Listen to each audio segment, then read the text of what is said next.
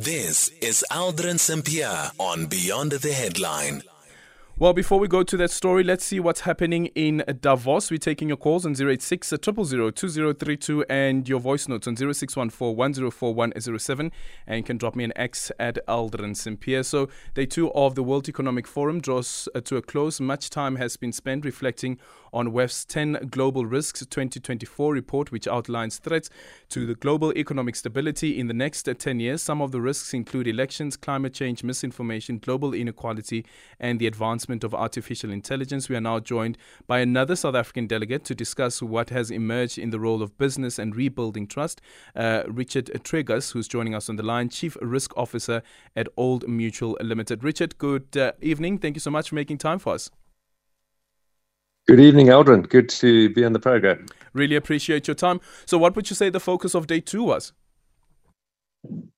Uh, it was a it was actually a lot of issues. Um, gosh, there's so much happening all at once. Um, but I think all within in this theme of rebuilding trust, that's definitely the the overarching theme, and you can see it coming through in many different ways. Uh, it's actually my first uh, visit to Davos, so a privilege to be here. But uh, you know, someone made a, a comment this morning that this is probably the most complex political backdrop for any Davos conference yet. Um, and there is a, an enormous amount of mistrust in the world and fragmentation and, and differing views. So I think it is a, a, really good opportunity for dialogue and to talk about some of the big issues uh, that affect all of us in the world. Do you get the sense at all that there is perhaps more divergence than there was before? Uh, certainly, and I think that's that's really the value of the conference is through dialogue to try and bring about some convergence. Um, you, know, you mentioned the uh, the risk report that they come out with annually, mm. and what was really interesting was to see that the number one risk that uh, has been identified for this year was disinformation and misinformation. So, you know, normally climate uh, and extreme weather has been right at the top of the list, and that's still certainly right up there. And in fact, that is the biggest risk over a 10 year period. But in the short term, there's a there's a really big concern around misinformation and disinformation. And the one being just uh, information that is false, but uh, mainly just to error. But disinformation referring to where people are deliberately um, putting false information out there for their own purposes. Uh, so there's this phrase that truth will come under pressure. And, you know, that's uh, it makes it very difficult then to solve some of the world's biggest challenges like climate change, um, dealing with artificial uh, intelligence and uh, trying to ensure that that's a, a force for growth. Um, and yeah, tackling tackling all the conflicts uh, on the go at the moment. Yeah. So um, those, those. So I, I wanted to ask though, Richard, what should South Africa's response be in terms of um, the, the, the, the global risks that have been identified, but also seeing how strategic South Africa is when it comes to access to um, the African continent and its economies?